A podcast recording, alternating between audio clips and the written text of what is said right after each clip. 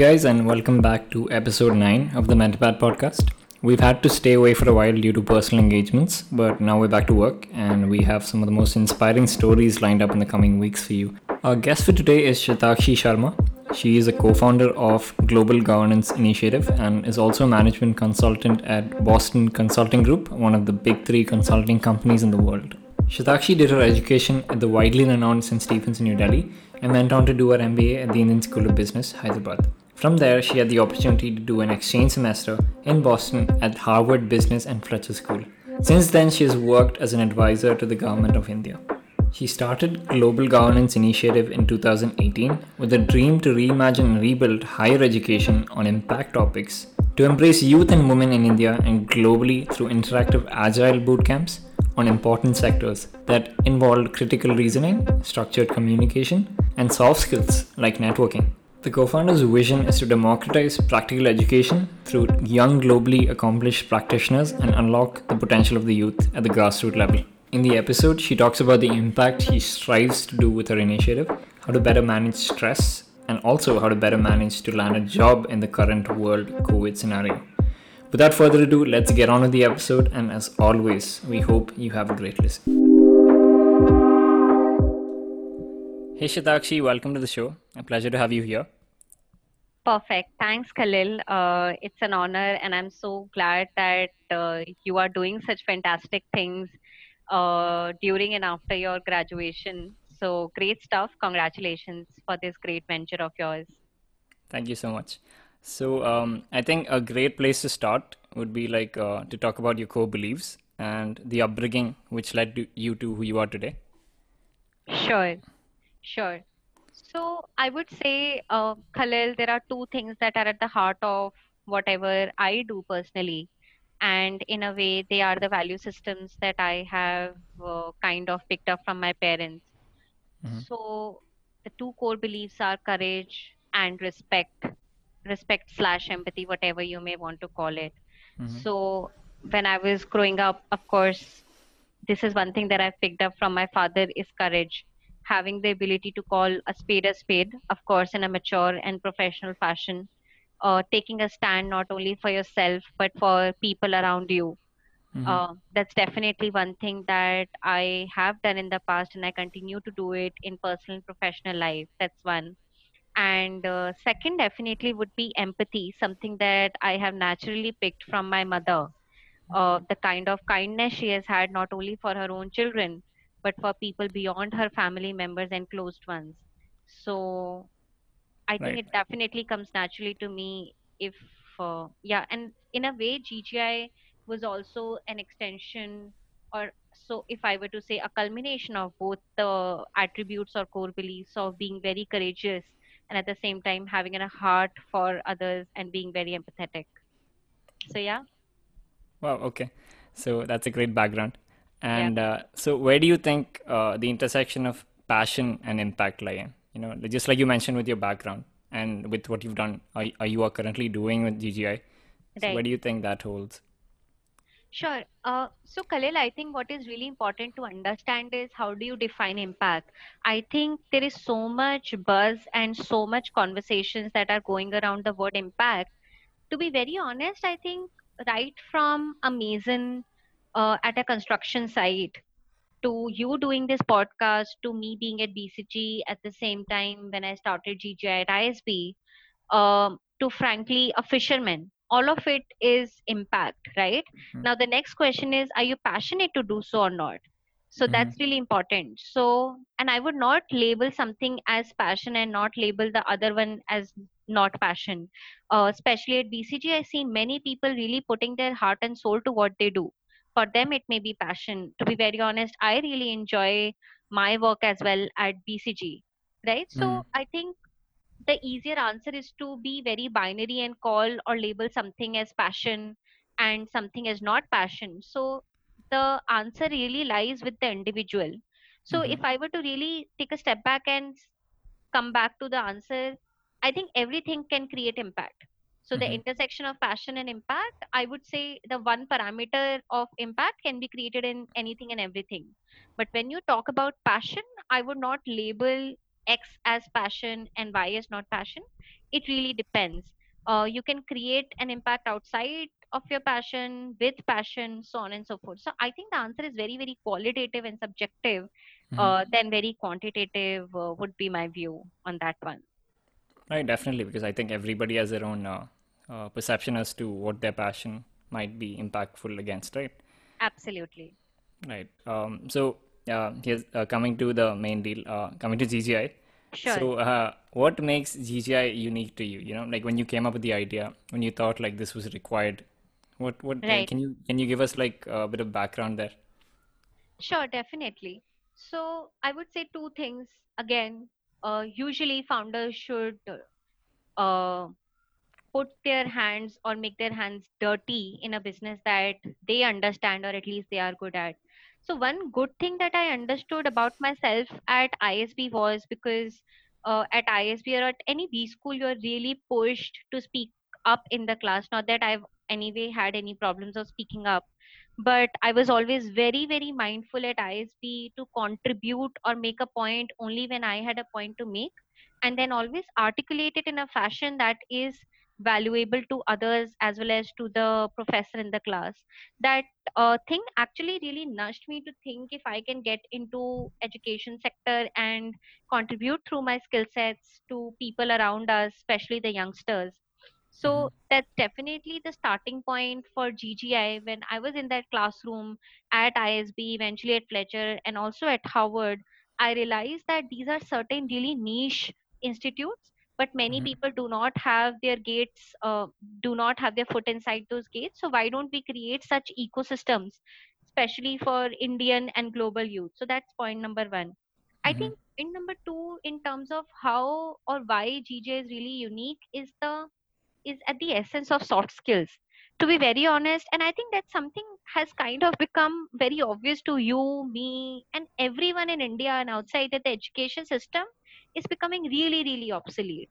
Right. right? What you studied in engineering or what i studied at st stephens unfortunately 80 to 90 percentage of that really doesn't help us in terms of what we do in our job day in and day out. And many people are innovating because there is a problem there are opportunities and then there are people like you and me who are solving that.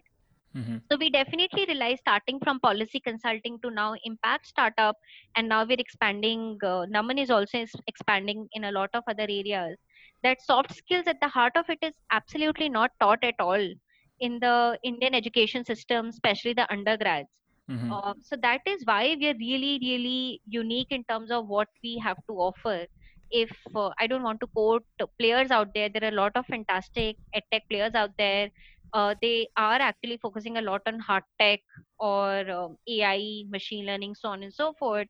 But the real soft skills, they are actually the skills uh, that lead you to become successful in life, are unfortunately not taught at all. So that's why it that's why GGI is pretty unique in the entire education ecosystem. So that's my personal answer to how GGI was started at ISB. And of course, the second answer is related to the soft skills part. Right. Uh, just like you mentioned, uh, the soft skills are part. Uh, you know, like how the real world problem comes about, and you know, the whole classroom experience. It's like uh, whatever is obsolete right now. right So I think using that uh, in the form of soft skills also works, right? Yeah.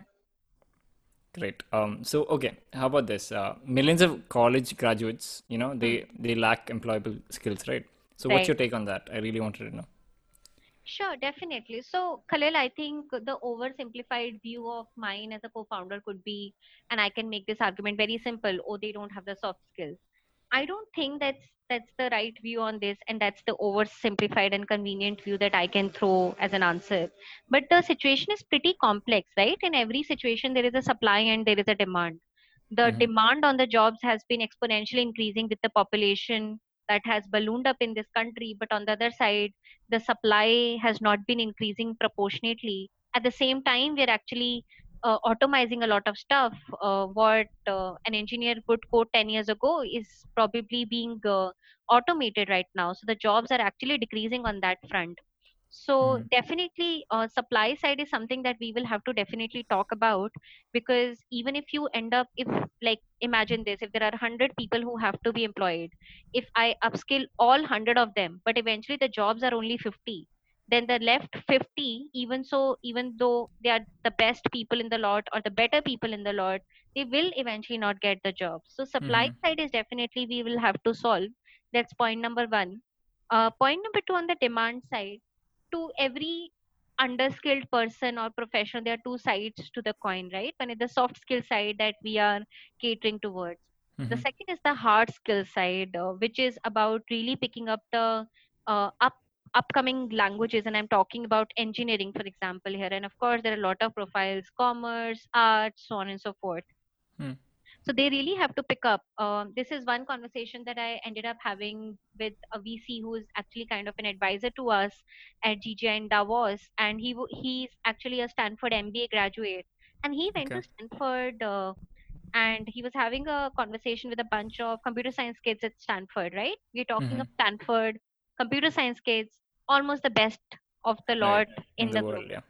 and they are saying that we are fearful that the language the coding language that we will pick up and learn and graduate with will not be relevant in the coming 3 years right Mhm. that's the fear that they have and it's actually a real fear in the Mhm. tech industry so what i'm basically coming to the point is you really need to be learning throughout your life that's the attitude we need to have so gone are the days where you would just graduate and you think oh my god i'm done with education for life no not at all um, as a founder, I am continuously upskilling myself, even though I graduated like what one one year ago. So Mhm. that kind of mindset change is really needed. So that's a Mhm. little longish answer to your short question, but the problem is actually pretty complex. I've not even touched upon the supply side Mhm. because, uh, of course, it's a bigger ecosystem. Government also has a major role to play on that front. Of course, has has a role to play on the demand side as well.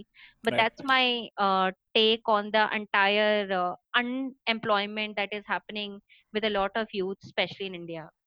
Right. Uh, I I feel that too because I feel um, uh, you should constantly be upskilling yourself. Otherwise, you know, you know, because everything's changing at a tremendous rate, uh, like range, right?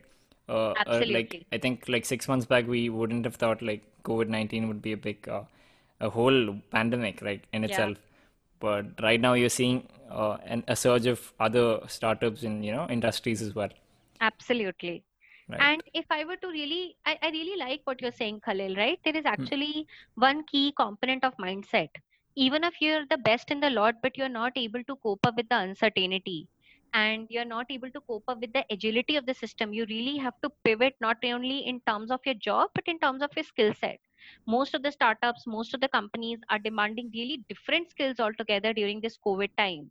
So that is the perseverance, the agility, the resilience skills come from and these are frankly not skills that you can teach they're not even hard skills or soft skills per se they're Mm-hmm. mindset right they are Right. things that uh, in my view a lot of it you pick up from your uh, childhood or your ecosystem Mm-hmm. and uh, they really define what will be your journey from there on. So definitely that's one area that defines how uh, well employed you will be and if you, you will be able to retain or not.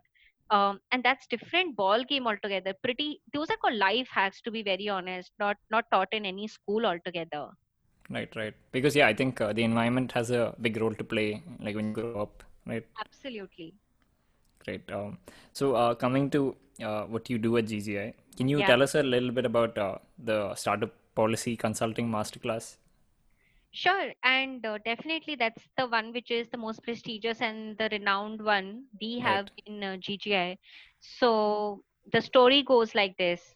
Yeah. Um, back in 2016, both Naman and I were Government of India advisors, doing pretty well, learning on the job. Our bosses were 50, 60 year old and both on the client side as well as in the government side and we were really fortunate and we were learning but that's when both naman and i thought okay we are able to do this at the age of 26 or 25 but many people in this country are not really able to do so why Mm-hmm. because uh, a people do not have the skill set to make into public policy consulting and b people do not have the awareness about such opportunities Right. uh, unfortunately when many people want to join public policy maximum of them where they think is options like UPSC.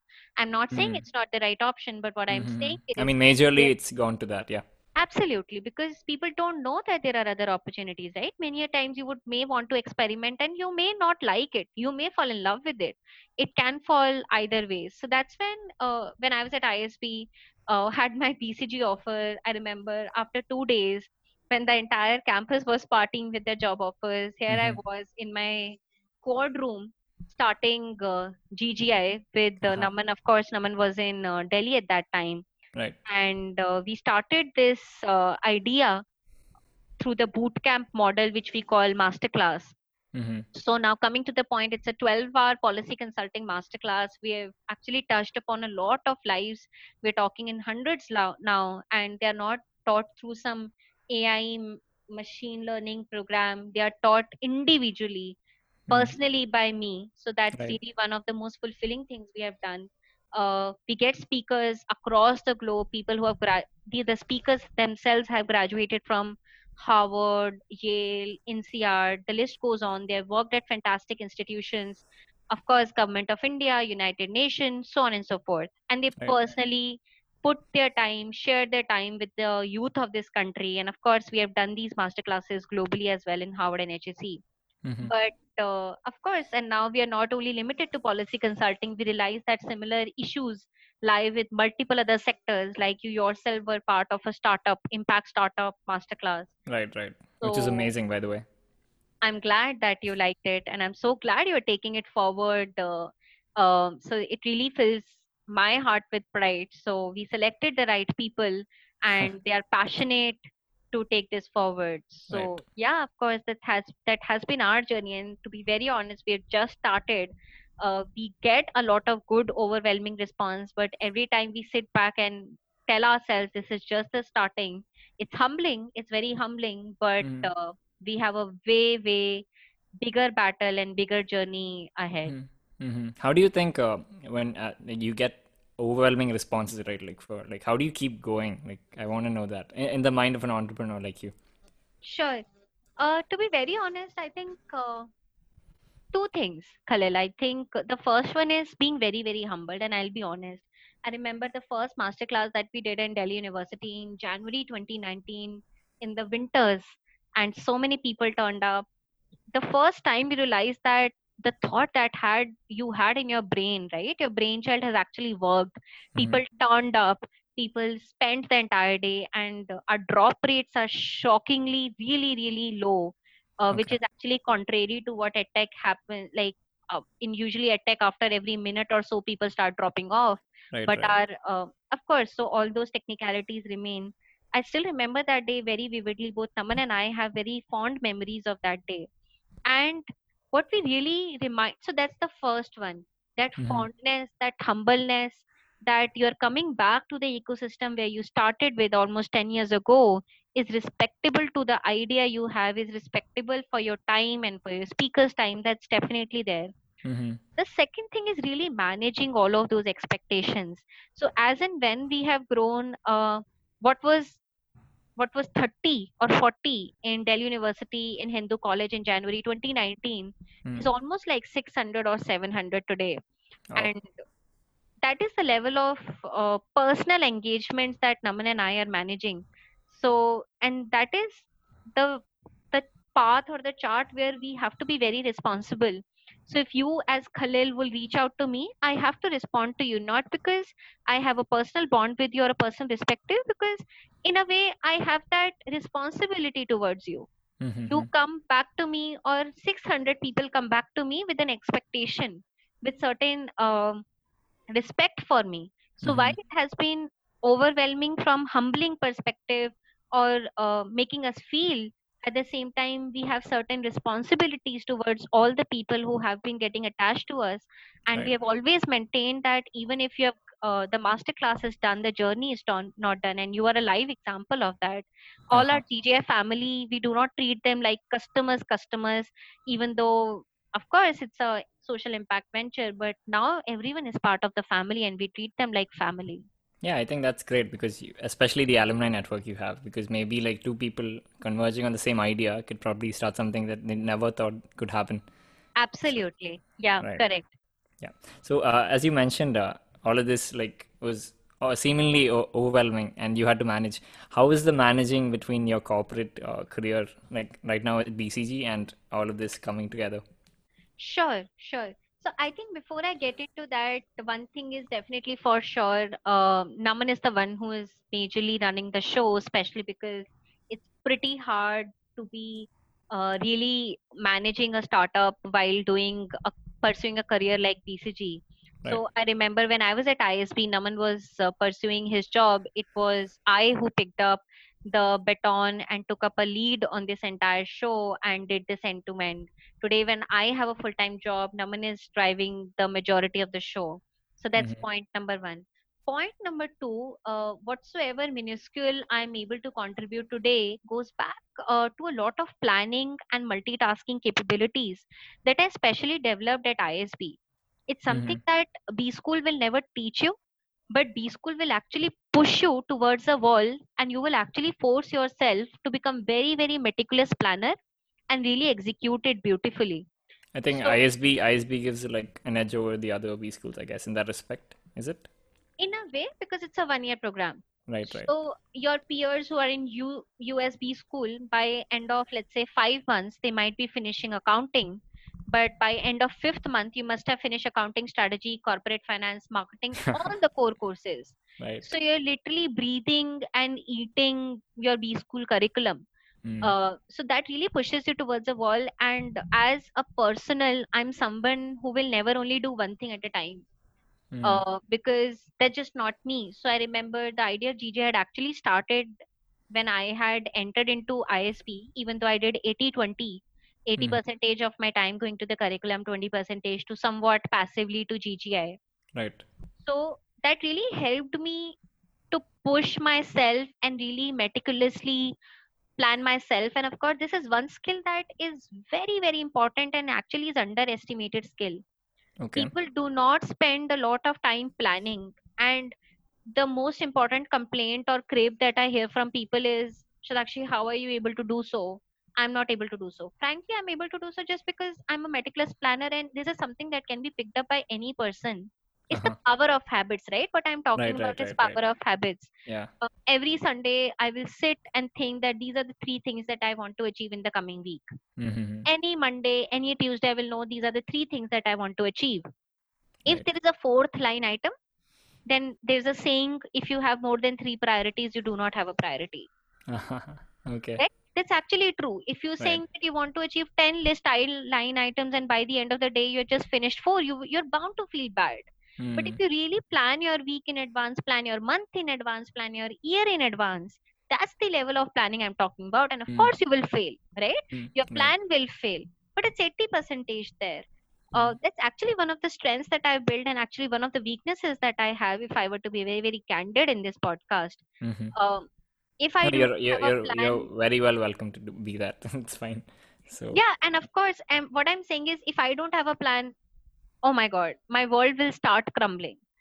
but uh, whatever I've been able to achieve, whatever small that is, is Mm. primarily because I'm a very, very meticulous plan person. And the reason I'm explicitly putting it out there, whosoever is listening to even 10 percentage of that them, if they can pick that up, I think Mhm. my job is well done on this show.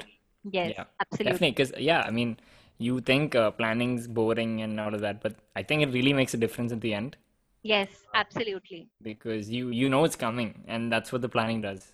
Yes, And if yes. you don't know, if you're not planning it out, then you don't know whether it'll happen or not. You don't have the f- faintest idea. So that's what I feel about it. At the same time, you know what you don't, you can't do. Right, Right? right. Many a times people get overwhelmed and anxious because they think that they're missing out on things, but they don't know what are the line items they're missing out. So Right. if I have 100 priorities, I know what are the exact 90 I have not picked up, right? Uh-huh. Then my anxiety levels are down, then my calmness is there because I know what is it that I'm not signing up for. Uh-huh. So, uh, of course, I think, and I, I know I'm repeating them at the same time, uh, point again and again. Uh, I really wish if this could be really harped upon more because this is not taught. I'm not even sure Hmm. if this It's is not taught. I teachable. don't think it's taught. Yeah, it's not Yeah, teachable. You have to take a personal stance at it, I guess. absolutely, At least try it out, you know? Yeah. Correct. Bang on. Uh, yeah, coming to you just mentioned anxiety, right? So tell me how tell me how uh, planning and anxiety goes for you because I think whoever's listening, you know, Yeah. obviously everybody goes through that phase. You don't know, especially Yeah. during a time like this, because uh, 2020 graduates, Yeah. people, including me, you know, we don't know what's gonna come after this. You know, we're very uncertain as to what's gonna happen. Yeah. And so, what's your point? Uh, what's your view on that? I wanted to know. Yeah. This is very, very valid. Uh, to be very honest, Khalil, I'm glad you brought it out. Uh, people who have been associated with my journey early on, and those people are mostly friends and family, know that I have actually struggled through anxiety uh, issues and I very well managed them today. Uh, back in 2013 14 was when I was diagnosed with migraine, Okay. primarily because I couldn't really cope up with the stress of a boutique management consulting job uh, right after college. But of Mm-hmm. course, it's been seven years, uh, so on and so forth. Anyhow, long story short Mm-hmm. Anxiety is very well there. I think it's there with every one of us. So if somebody says that I have zero anxiety, I think I'm not going to buy that argument. The most important point is how are you managing that anxiety, Mm, right? So, uh, of course, this conversation is going little meta. So let me divide it like this. The first meta point is people want to avoid anxiety mm, and that has been my uh, relationship with anxiety and i know i'm using a very strong word people fail to understand that it will be there. What you need mhm. to understand it is like it's like a, a rainy cloud. It will come it will stay there it will pass. You have to just observe it. You have to Mm-hmm. maintain that relationship. You really need to be aware that you're having anxiety. So i think first and foremost thing have that self awareness that you have anxiety. Because goddamn i've met so many people who have anxiety issues absolutely zero awareness that they have anxiety because you can't solve something if you don't know that you have that thing Uh-huh. so when you start really realizing that you have anxiety, that's when you start understanding that relationship. I'm a avid practitioner of meditation. I meditate very frequently. Mm, Um, irrespective of me having that anxiety or not, people really don't focus on their mental health as much as physical health. To be very honest, mm-hmm. um, I really wish I could change that about about the ecosystem. It's it's Mm-hmm. like a precaution. Once you will, uh, I've never been depressed, but I've met people who are unfortunately depressed. Why do you want to come to the brink of a situation when you're depressed and then solve it for yourself? It's like right. bathing, right? Why do you want to smell and Uh-huh. then bathe? Like solve it beforehand, right? So that's the meta conversation. The Mm, second part is about the unique situation that all of us are in, right? Especially mm-hmm. the 2020 graduates I think, uh, Khalil, I will go back to the point of planning, and I know I'm coming back to the point, but there is a nuance to it. No, no, I go ahead. people fail miserably in planning a plan B, Mm-hmm. right? Mm-hmm. And it's really, really important that they should do so. And let me help you explain why and how am I saying so. Okay. People get anxiety because they don't know what will happen if my plan A fails. So they really like shrink themselves up, uh, don't share their emotions, and feel, oh my god, my world is going to crumble because, um, for example, I want to go into McKinsey, but McKinsey is not hiring in such good numbers. I'm getting the anxiety. Okay. That's why you get anxiety, right? When you you're Mm-hmm. focusing on plan A, you have probably worked a little bit towards it, but the world, the macroeconomic or the external factors are changing. What Mm-hmm. people don't do is they do not make plan B, C, D and i know i'm I, i'm having a very very meticulous approach towards it going really mech- in a mechanized way. But it Mm-hmm. really helps you to reduce your anxiety level. When you say that and i know i'm taking a hypothetical example okay? Yeah. if mckinsey is not going to work for me let me think of break down the problem into three fashion. Mm-hmm. number one is management consulting. Number two is let's say program management or project management. Number three is let's say product. If mckinsey doesn't work out for me i will definitely apply for deloitte eny kpmgs of the world right Mm-hmm. that's Right. part of your plan b and you work towards it of course right if you Mm-hmm. have monday tuesday wednesday till friday out of seven days you will give four days to prepare towards mckinsey and one day to prepare towards deloitte now, your plan B is if management consulting doesn't work because they hire in such short numbers, let me try for another liking of mine, which may be, Mm-hmm. let's say, in uh, product management, what Google and Microsoft does. And Mm-hmm. Out of those seven days, I will actually prepare myself for another role. So Right. what basically doing is you're really defining what is the fallback option and you're Mhm. hedging your risk by preparing towards it. What people fail to do so is they don't define A, plan B, and B, they do not even prepare for that. And they land up in, in a very, very uncertain situation, full of anxiety, full of uncertainty, and full of delusionment, if I were to be very honest. Uh-huh. So uh, that's my answer to the entire anxiety that is happening in terms of the meta part. I'm not sure if many people will be, even one percentage would be able to follow. It's something, uh, it's a very active thing to do, but it has helped me reach uh, reach a particular level of calmness in life, Mhm. and that's really important. Even though there is a chaos or a storm going on in my head, which is around managing your relationship with anxiety, and I'm kind of summarizing the point. And the second one is being an ardent planner and also working towards it. Yeah, I think uh, yeah, planning itself reduces the anxiety of sorts. Yeah. Because because otherwise it's like a complicated mess. But then if you get like the points in order, bang on. It's a mess otherwise. Completely agree. Nice, great. And uh, yeah, coming to GGI again, uh, I also would want to you to you know talk a bit about uh, the fellowship program that you have right now. sure I heard it's like expanding to different colleges and all, right? Absolutely, yes. So, uh, this question is actually asked us a lot. So, Mhm. two things. First of all, uh, we do not take fellows laterally. So, if uh, you want to become a GGI fellow, you have to become a GGI delegate. For you to become a GGI delegate, you have to get selected into the master class because our curriculum is very, very hectic. Mhm. That's why we want to make sure that you have a high passion for the curriculum as well as the ability to manage it. So that's one short answer in terms of who is eligible for GGI fellowship. Mhm. The second answer um, to the open-ended question is uh, we basically mentor both Naman and I spend some time with the fellows to really nurture and polish and mentor them in terms of whatever their goal may be. Specifically, starting public policy to now startup, uh, because we have had certain best practices and avoided certain pitfalls in startup. That's that's the tailor-made mentorship that we have for many of our fellows, and that's the tailor-made uh, mentorship we have for a lot of people who want to get into public policy consulting. Mhm. So yeah, that's what GGI Fellow program is.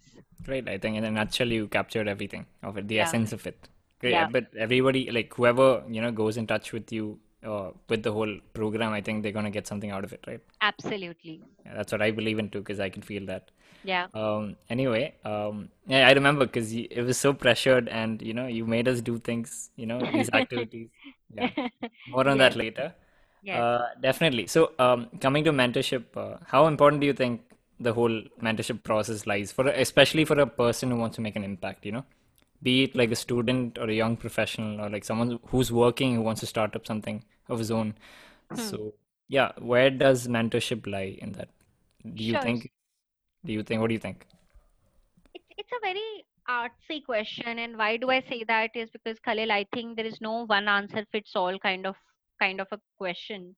So to be very honest, I ended up so three three.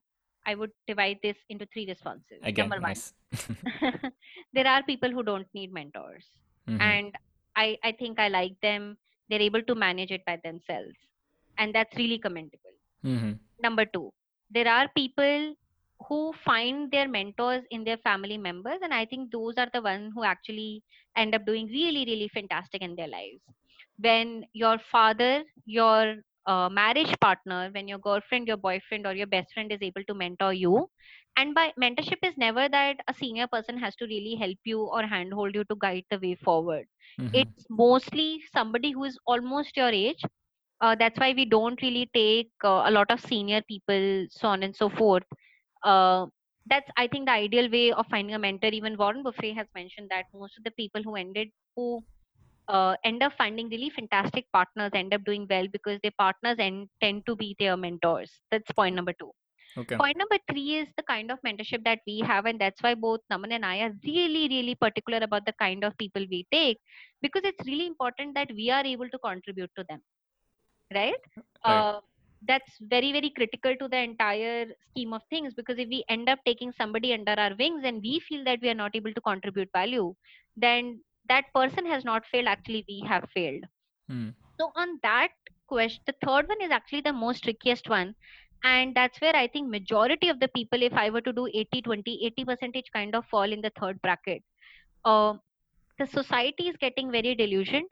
people are becoming very very isolated uh, Mm. the ironical part is the social media is picking up so much and Mm. probably that's the reason people are becoming isolated people don't talk to their friends don't talk heart to heart to their family members and that's actually one of the strongest pillars of our mentorship model and we Uh-huh. just don't do it for the heck of it we really realize somebody who's 20 25 really needs to be heard Mm. really needs to understand that it's going to work out really well for them i think people are just pressuring them so damn much Mm. oh my god what will happen how What are you gonna do with your career? All of that. absolutely i Yeah. remember i was so upset when i was 19 and stevens uh, didn't get into mckinsey and to be very honest hindsight i think it was the best thing that happened to me that i didn't get into Uh-huh. mckinsey when i was 19 because you end up experimenting you end up Mm. taking some uncharted territories that you had not thought of before Yeah. so uh, I think that's that's again, like I said, it's a qualitative answer. So Naman and I really help on the technical front goes without saying,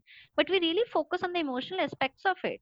And Mm. we really put ourselves in the shoes of the other person, trying to understand where are they coming from. So we really know each and every delegate, but when it comes to fellow, we really need to know their background Mm. because if we don't know that, we, we can't really help on that. So of course that's that's the broad answer to the mentorship front, but it's a pretty tricky game altogether. You Mm. more than the mentee, I think uh, both Naman and I are very, very mindful when we take on the role as a mentor. We just don't want to be uh, the mentor. Like so many people on LinkedIn are calling themselves mentor, and I'm really, really fearful if they are able to do justice.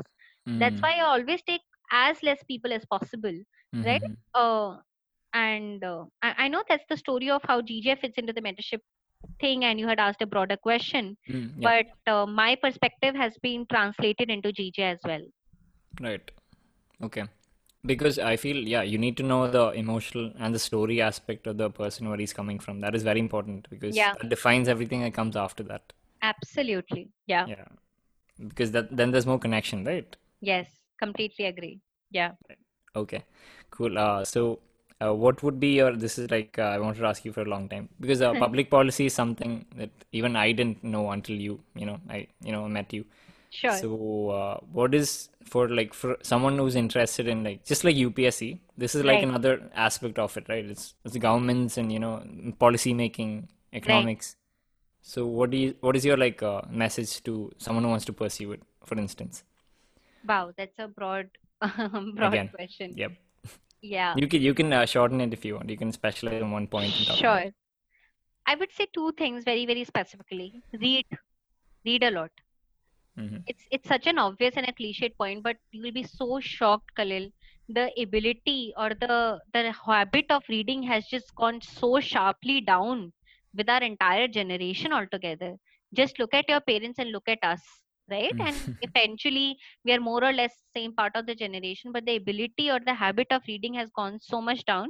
And when I say reading, it's tailor made to this question: Are you really, really diligently reading the newspapers, right? are you Mm. really diligently reading a lot of opportunities out there so that's point number one point number two is uh, frankly the reason why we started ggi was primarily because there were not a lot of platforms through which people could get an entry point into policy Mm. so um, i without at the expense of sounding uh, or doing little marketing for ggi Mm. uh, i don't have an any other answer but to say that Yeah, you have uh, to say it. ggi is actually solving a lot of that uh, Huh. picture.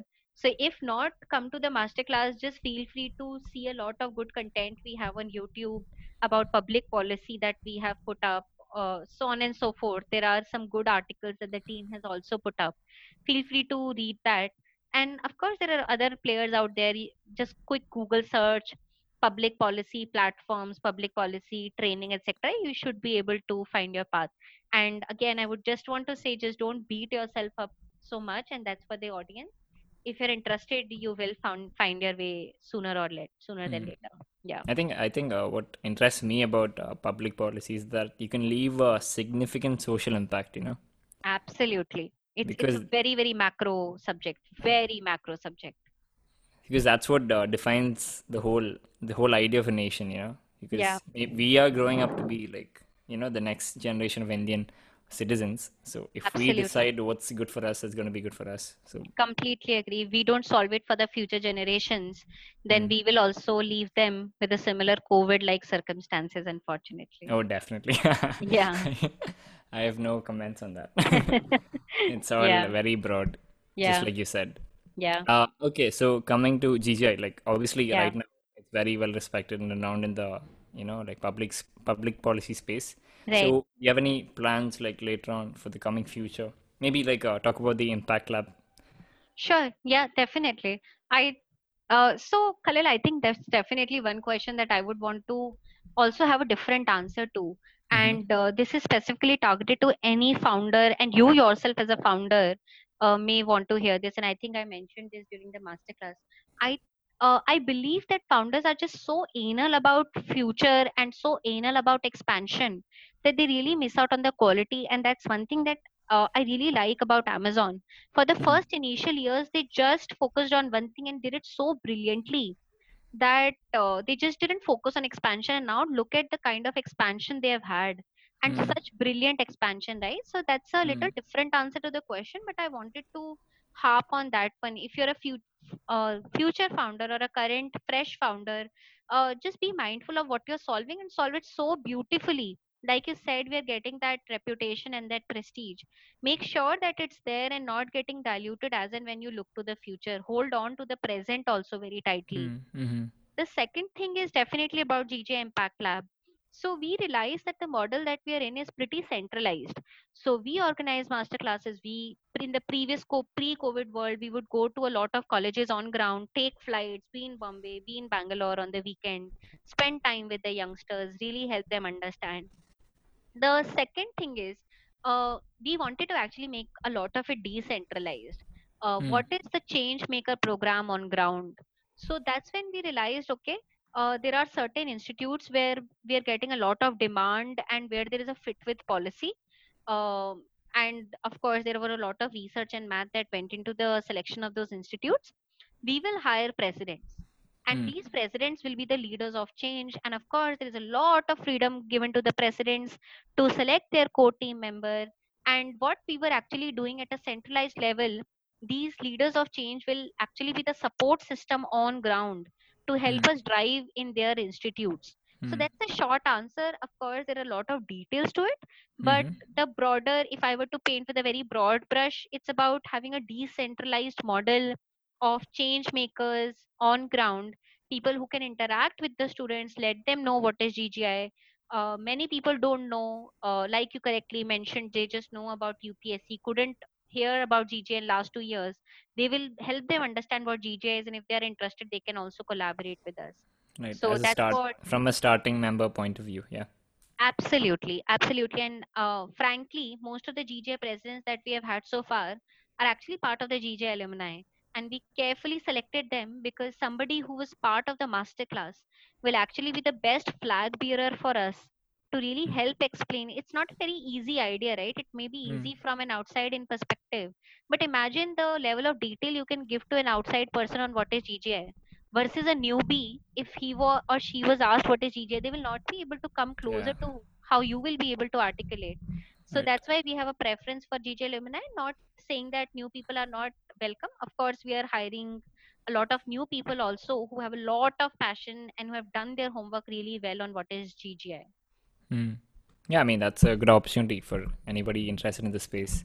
yes Um, absolutely. And great that you're putting this forward because I was very inspired by the whole thing, the whole idea glad. Of i'm absolutely glad. Thanks Khalil Yeah.